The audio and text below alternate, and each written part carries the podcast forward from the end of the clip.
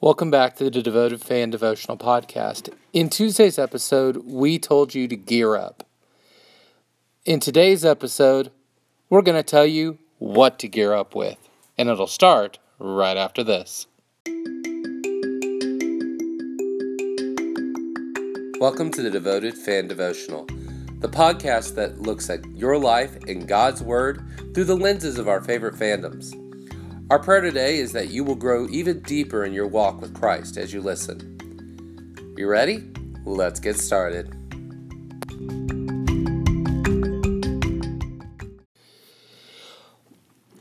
We're going to stay in the Lord of the Rings this week, and one of the things that I liked about the Lord of the Rings was that they didn't just randomly pick weapons.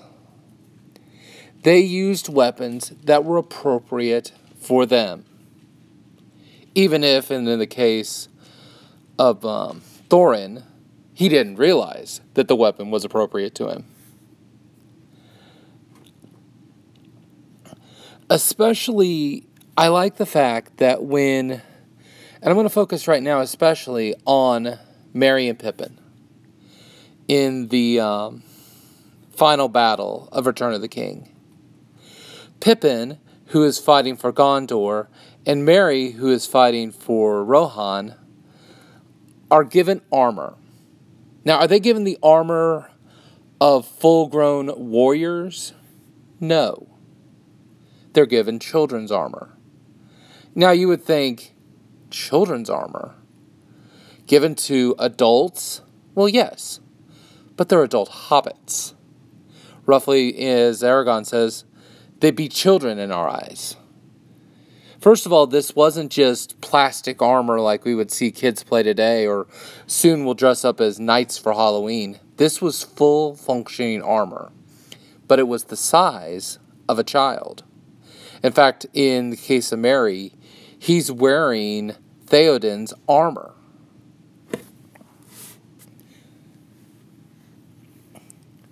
What does that have to do with our Christian lives?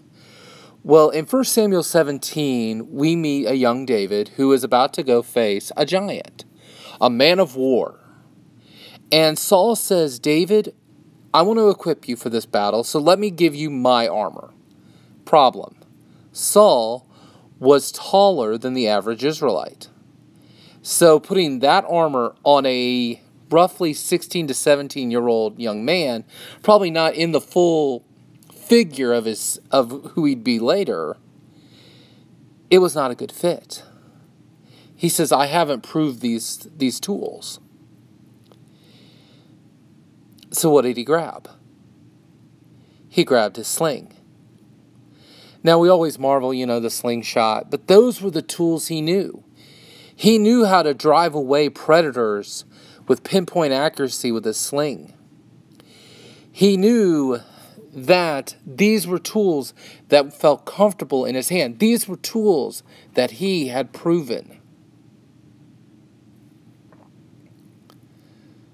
And that's what he used to fight Goliath with. So much so that when he makes sure that Goliath is dead, he has to take Goliath's sword to finish the job.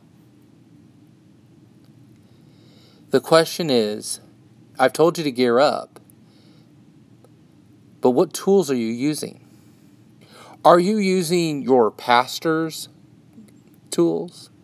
Are you using my tools? Are you using that commentary's tools? Now, there's nothing wrong with that, and I'm glad you're listening to this podcast. But if you don't take the tools and make them yours, yes, I tell you to read your Bible, but if you don't take the Bible and internalize it, it's just another tool. It's my tool. And it's not going to work for you as well as it works for me.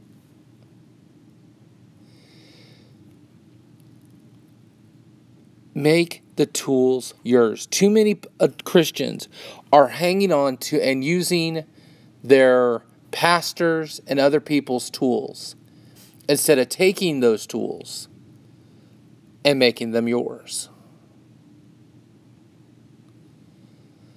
They just, oh, that's what my pastor believes, and that's what I believe.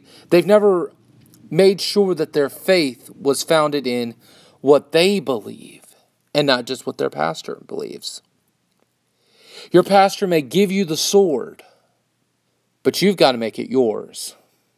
Do it. This is David, and I'll see you next time.